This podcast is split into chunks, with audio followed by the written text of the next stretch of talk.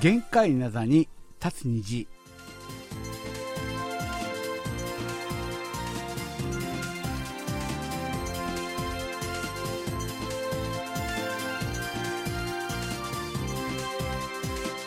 10月3日月曜日の限界なざに立つ虹。皆さんお元気でしょうか？ドクターシンことシンニョンです。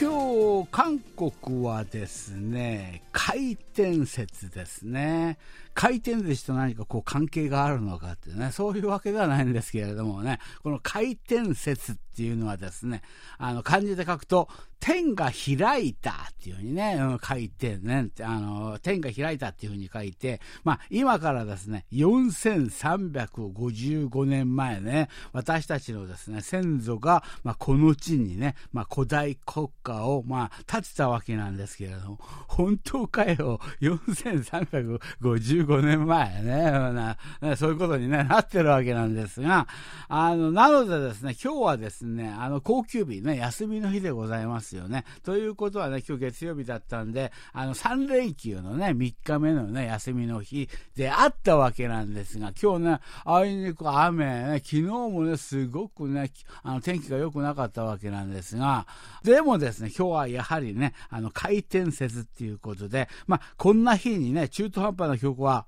で始めるわけにはいかないね、そういう感じでございますので、あの、4355 5年前のですね、先祖が驚くようなですね、水も滴る、あの、とびっきりのね、いい曲、本当かよね、そういう曲でね、始めてみたいというふうに思うわけなんですけれどもね、まあ皆さんもね、知ってる、原曲は知ってる曲ではありますよね、あの、民謡でございます。チョルラドのね、民謡でございますよね。カンガンスレ。この曲をね、最新のこう、あの、ヒップホップ風にね、かっこいいんだ、これがまたね。アーティストはですね、ウーっていうアーティストが、あの、ソゴンっていうアーティストをフューチャリングしたね、そういう曲でありますけれども、聴いてもらいましょう。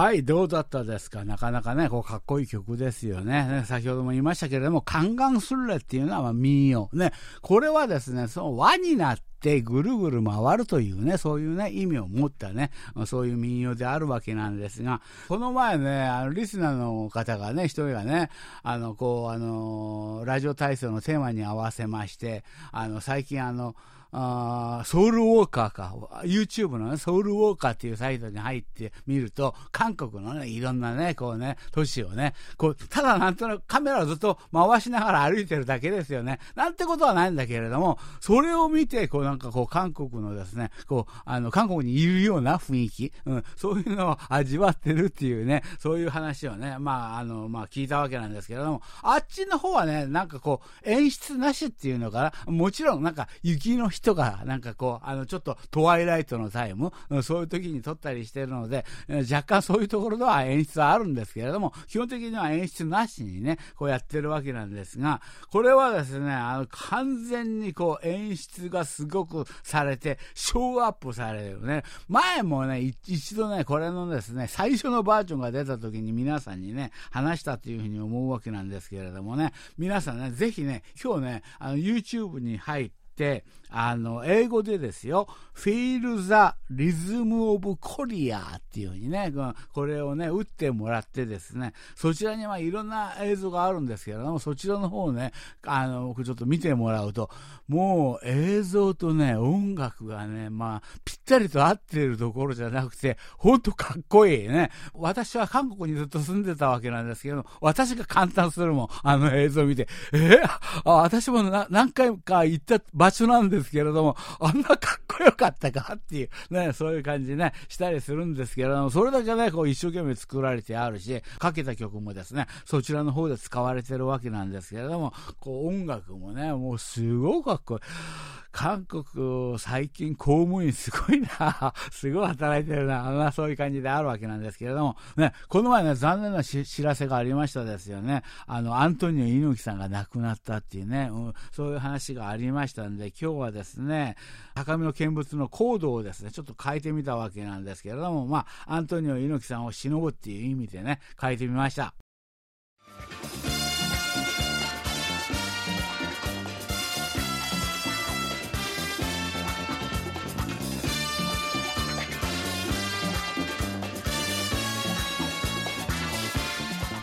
はい、最近の事件や出来事の中で私と皆さんがね、こう関心を持って見守りたい、あるいはですね、注目したい出来事をあらゆる観点からね、考えてみる時間ですよね。今日の話はですね、サッカーの話です。すいません。ね、ああ、あの、2日前か、だけど昨日の、日本も韓国も昨日の、まあ、昨日のニュースとしてね、伝えられましたですよね。びっくりしましたですよね。インドネシアね、インドネシアのサッカー場で国内のですね、あの、リーグ戦が行われてたわけなんですけれども、そこでですね、あの、125人の方が亡くなったというね、サッカー場で、まあ確かにあの、まあ、あの暴動が起こってね、あの、あれしたわけなんですけど、どうすれば、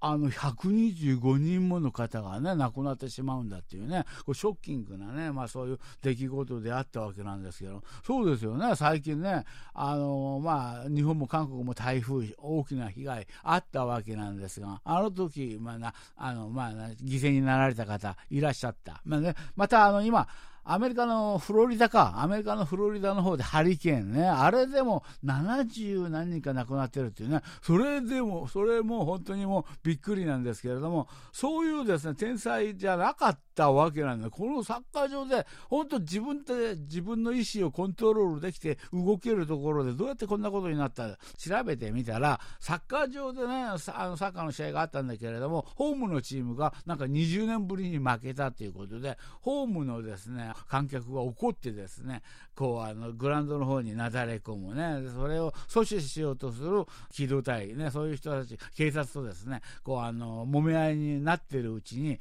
一斉にこう、あの、あれだな、あの、催涙弾を使ったのがいけなかったな。みんなが一斉に出口の方に向かって、出口いくつかあったと思うんですけれども、そちらの方にバーッと向かっていく中で、こう、あの、将棋倒しみたいになって倒れてですね、亡くなる方が増えたというね、うん、そういう状況みたいなんですけれども、本当にこう、残念なね、そういう出来事であるわけなんですが、残念ではあるわけなんですが、私は皆さんにね、こう、ちょっと知ってもらいたい、知ってほしいのは、はこれだけやっぱりサッカーにね、こう、あの、情熱的な人たちがね、地球上にはたくさんいるわけですよね。そういう人たちがたくさんいて、それのですね、最高のこう、祭典がですね、ああ、もうあとですね、1ヶ月と17日残ったなっていう感じではあるわけなんですけれども、ワールドカップサッカーね、そちらの方がね、あるわけなんですが、この前ね、放送でね、ちょっと言いましたですよね。あの、まあ、日本も韓国もですね、最後の、最後のテストをね、2試合があったわけなんですが、そうですね、韓国はですね、コスタリカにですね、2対2でこう同点、あとですね、カメルーン戦があったわけなんですけれども、こちらの方はあの1対0で勝った、ね、そういうことであったわけなんですが、皆さんにも言っているように、あのコスタリカ、コスタリカは今回ね、日本とね、対戦するチームであったんでね、私もね、本当こう、あの目を凝らしてね、試合をね、あの見たわけなんですが、残念ながらコスタリカもね、何人かが出なかったな、うん、主要メンバーって、この人は絶対あの見たかったなっていう人が4人ぐらい抜けてたね、そういう感じはあったんですけれども、韓国を引き分けといて、私がこういう話するのはなんですが、コスタリカ、すごく弱い。すごく弱い。これ、あの、そのベストメンバーの4人が入っったとしてもね、そのゲームもいくつか私、あの、後から見たわけなんですが、日本はこれコスタリカには勝てる？これは必ず勝てる。ね。あの、普通通りにやってれば必ず勝てるんだね。日本はね、自信を持って挑めばいいんではないかね。ただですね、まあ残念な、本当に残念なのは、ドイツとスペインが日本と同じ組になってるわけなんですが、その2つの試合見てるとですね、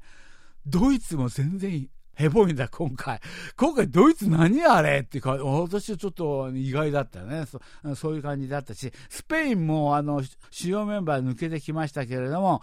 大したことないっていう感じ。うん、だただ、スペインはね、あの、ピッチを上げてくるというふうに思うわけなんですが、ドイツはね、なんかね、私はね、あれが実力って感じはするのね。ところがだ、ところが、こ日本の今悲しみは、日本のですね、あの、不運なところは、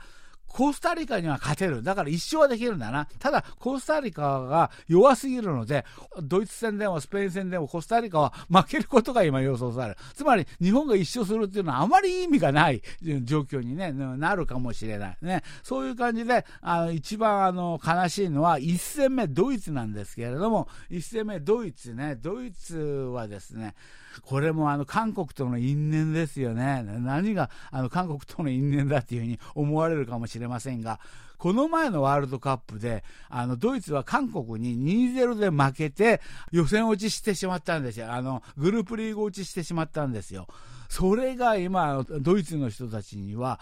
絶対負けられないって、今回は同じアジアのチームに絶対、だからドイツのなんか国民性っていうふうに申しましょうか。なんか同じ過ちは二度としないっていうね。失敗一回するのはわかるけれども、二度することは絶対に許されないんだみたいなね。うん、そういう感じがあるんで、何が何でも日本戦勝つための試合をね、やってくるっていうふうに思うんですよね。そこが不運だな。うん、ドイツがね、やっぱりこうやってこう全力を出してくると、あの日本もですね、ちょっとですね、うん、ちょっと分が悪い。ね、うん、そういう感じでありますんで、うん、そうだな。で、あとは、あの、スペインが、あの、2勝して日本戦を迎える。ね、そういう感じで日本、ちょっと、あの、油断している時に、日本がなんとか同点で終わらせることができるのではないかと。ね、それが今の一番、あの、いい作戦っていうか、そこ、それしかないっていうか、ね、そういう感じであるわけなんですけれどもね。で、一方、韓国、韓国はね、今回、あの、まあ私見てて最初はそうに思わなかったんですけど見てるうちにですね、今回史上最強のチーム、韓国のチームとしてはね、今までの歴代のワールドカップに出たあの韓国のどのチームよりもあのいいチームだというふうに思います、うん。最強のチームだというふうに思います。あとは、あの、やはりこう、あの、相手次第ね。今回、ウルガイもね、思ったよりいい試合しなかったな。ウルガイもなんか思ったよりいい試合しなかったんだけれども、あの、ポルトガル、思ったよりずっといい試合した。ポルトガル怖いよってね、そういう感じではあるわけなんですけれどもね。とにかく韓国は、ちょっとあの、今、運任せのところね、そういうものを期待したいっていうね、うん、そういうことであるわけなんですけれどもね。はい、ということでですね、先ほどもね、ちょっとね、あの、のアントニオ猪木さんのね、話をね、少ししたわけなんですけれども、次曲かける番なんですが、アイビーの曲でですね、アントニオソング。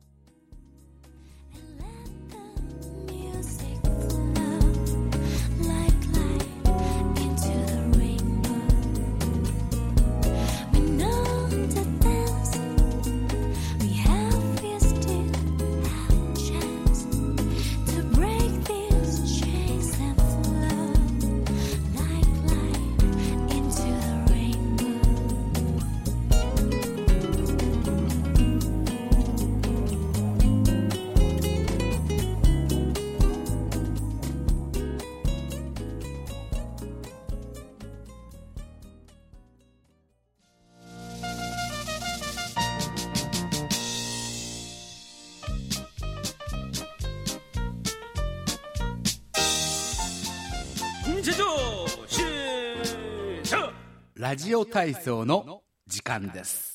はい、今日のレインボー広場の様子はどうなんでしょうか？酔い戸広場の方は雨ね、レインボー広場の方は晴れって感じでしょうか？うん、皆さんね、あの、お便りね、ありがとうございますということでね。まあ、10月のテーマね、この前と一緒ね、というのはこの前ね、お便りね、なかなかいいお便りがね、ちょっと長い文であったりしたんでね、ちょっとね、紹介少しずつしていたら、こうね、できなかったものがたくさんあったってね、うん、そういう感じであってですね、紹介できなかったお便りが多かったかったんで、今回もう一回やりましょうね。うん、そういうことでね、皆さんもね、まあ、あの、ななんつも出してる方もですね、まあ、また新しく、それを超えるようなね、うん、そう話がね、あの、できる方がいらっしゃいましたらね、どんどんね、送ってくださいっていうね、そういうことであるわけなんですけれども、テーマはね、もし私がですね、韓国に行ったのなら、こういうこういうことをしたいっていう、あるいはですね、まあ、ここにはぜひ行ってみたい。こういうところあるんですけどね。この前、あの、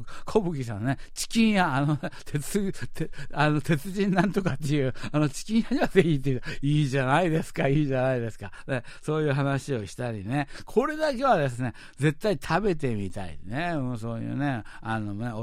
そういう話をね、あの、募集してたわけなんですが、まずですね、今日最初のお便りはこの方ですよね。あの、一周目の女王、井上陽子さんなんですけれどもね。さんこんにちは。10月のテーマ、先月とですね、同じでですね、私が韓国に行ったのならっていうね、そういうことですよね。私のですね、あの、私が行きたいのは、韓国のパン屋さんと文房具屋さんに行ってみたいです。はいね。あの、菓子パンはですね、日本のような、あの、メロンパンやアンパンはですね、あるのかな。日本ではですね、町のパン屋さんはですね、まあ、閉店している店がですね、あの、多くて、あの、あの店のですね、ホットドッグ、あるいはですね、丸みパンとかですね、あの、そぼろパンなどね、そういうものが懐かしいですね。それぐらい、パン屋、町のパン屋が、あの、閉店してると多いのかね。そういう感じなんですけれども、文房具屋はですね、母の日にもらったですね、あの箱型のあの鉛筆削りとですね、短い鉛筆の、まあ、あの接続棒ね、うん、それもですね、あの韓国製であったわけなんですけども、それもあの優れものでありましたね。あとですね、孫からもらったあの7センチか8センチぐらいのね、こう鉛筆をですね、尖らせて、こうあの私はですね、あの日記をつけていますね。韓国のですね、文房具とパンにですね、とても興味があり。いいね、いいね、こういうね。うん、そうか。ねあまあ、そう、そうパあのパン屋に行くならね、どうせパン屋に行くならね、あの、韓国のですね、本当に街のパン屋ね、そういうところ行って、あの、いくつかこう、あの、メロンパンとか、あの、日本であまり食べてるものよりも、なんか、あ、これはなんか初めて見るな、みたいなね、そういうパンにね、トライしたらどうでしょうかっていうね、うん、そういうことだったわけなんですけれどもね。で、次の方はですね、まあ、お便りの中に、あの、本人の話が入ってるな。あの、ドクターシンさん、ありますよ。いつもですね、楽しく妻と二人で、こう、あのー、ラジオを聞いています、あの、北海道石狩市のですね、上田でございます。久しぶりにですね、ラジオ体操に参加させていただきます。おー、久しぶりじゃないですか。上田さん何やってたんですか。ね。で、あの、ラジオ体操へのですね、参加がこう、久しぶりになってしまってですね、すみません。ね。うん。ようやくですね、落ち着きました。ほう。忙しかったです。ああ、忙しかったのか。ね。でもですね、まあ、ありがたいことに、まあ、コロナ禍の中のですね、あの、観光サービス業なのに、この夏ですね、あの、忙しかったっていうことはね、もうこれはラッキーね、もうバタバタであったわけなんですが、この夏ですね、あの、猛暑とコロナからですね、逃げるが勝ちだっていうね、そういうテーマもありましたですよね。で、いかにしてですね、まあ、あの、追いかけてくるるね、あの、不得意分野の仕事からですね、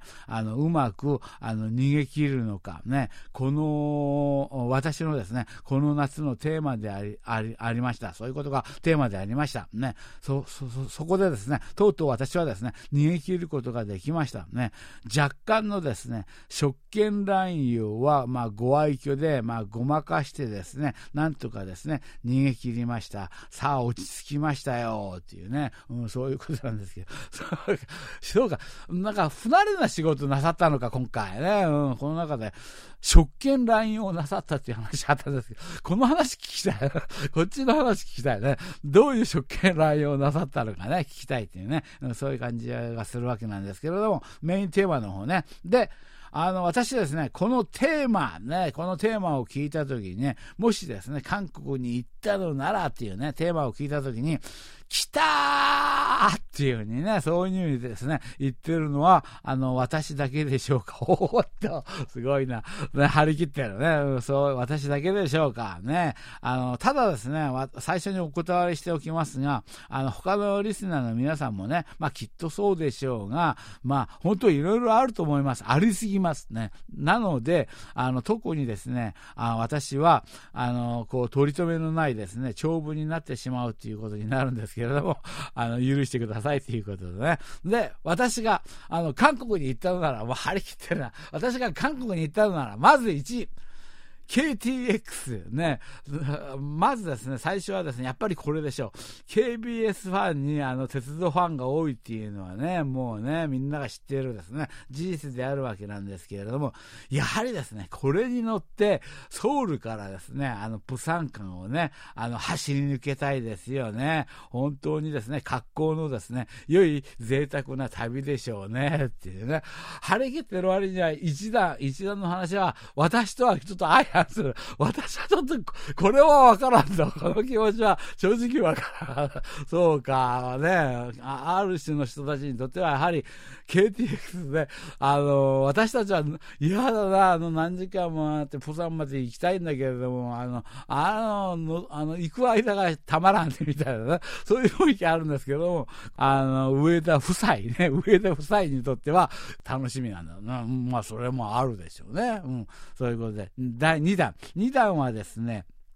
歴史探訪ということで、あの、韓国といえばですね、歴史、ね、日本にですね、たくさんの先進文化を、まあ、あの、伝えてくれたのが古代のですね、韓国です。えそしてですね、これまでいろいろなですね、韓国の歴史ドラマを見てきました。チャングムとかですね、イーサンとかですね、トンイね、それらはですね、いずれもですね、見て、こう、感心していたのは、まあ、あの、王様たちのですね、当時の、あの、宮廷の生活の様子でした。ね、文化面で当時の韓国は世界トップクラスのですね、そういうあの状況で先進国だったのではないかなっていうね、いつもね、感心しながらね、見ていてですね、当時のですね、宮廷文化のあの再現をあの描写しているシーンは、まあ、ドラマのね、ストーリーと一緒にこう楽しみの一つでありました。だからですね、そんな当時の宮廷文化を知らせてくれるいろいろなね、歴史的建造物、そうういうものをね、見て回りたいですよね。特に特定の場所があるわけではありませんが、韓国の中世のですね、歴史にですね、あの、憧れていますっていうね、うん、この他にもね、いろいろと、ね、たくさん起こってくださったわけなんですけれども、それはまた来週以降にね、時間がある時にね、またね、あの、とにかくすごく張り切ってくださってる。ね、もうこの方これでいいでしょ。これでいいでしょっていうことでですね、今回ね、あの、まあ、あの、あの MVP、MVP はですね、まあ、上田さんでいいんではないかというね、うん、そういうことなんですけれどもね。はい、ということでですね、今日もお別れの時間になってしまいました。また来週元気にお会いしましょうね。これまで、ドクターシンことシンニョンでした。よろぶん、あにげせよ。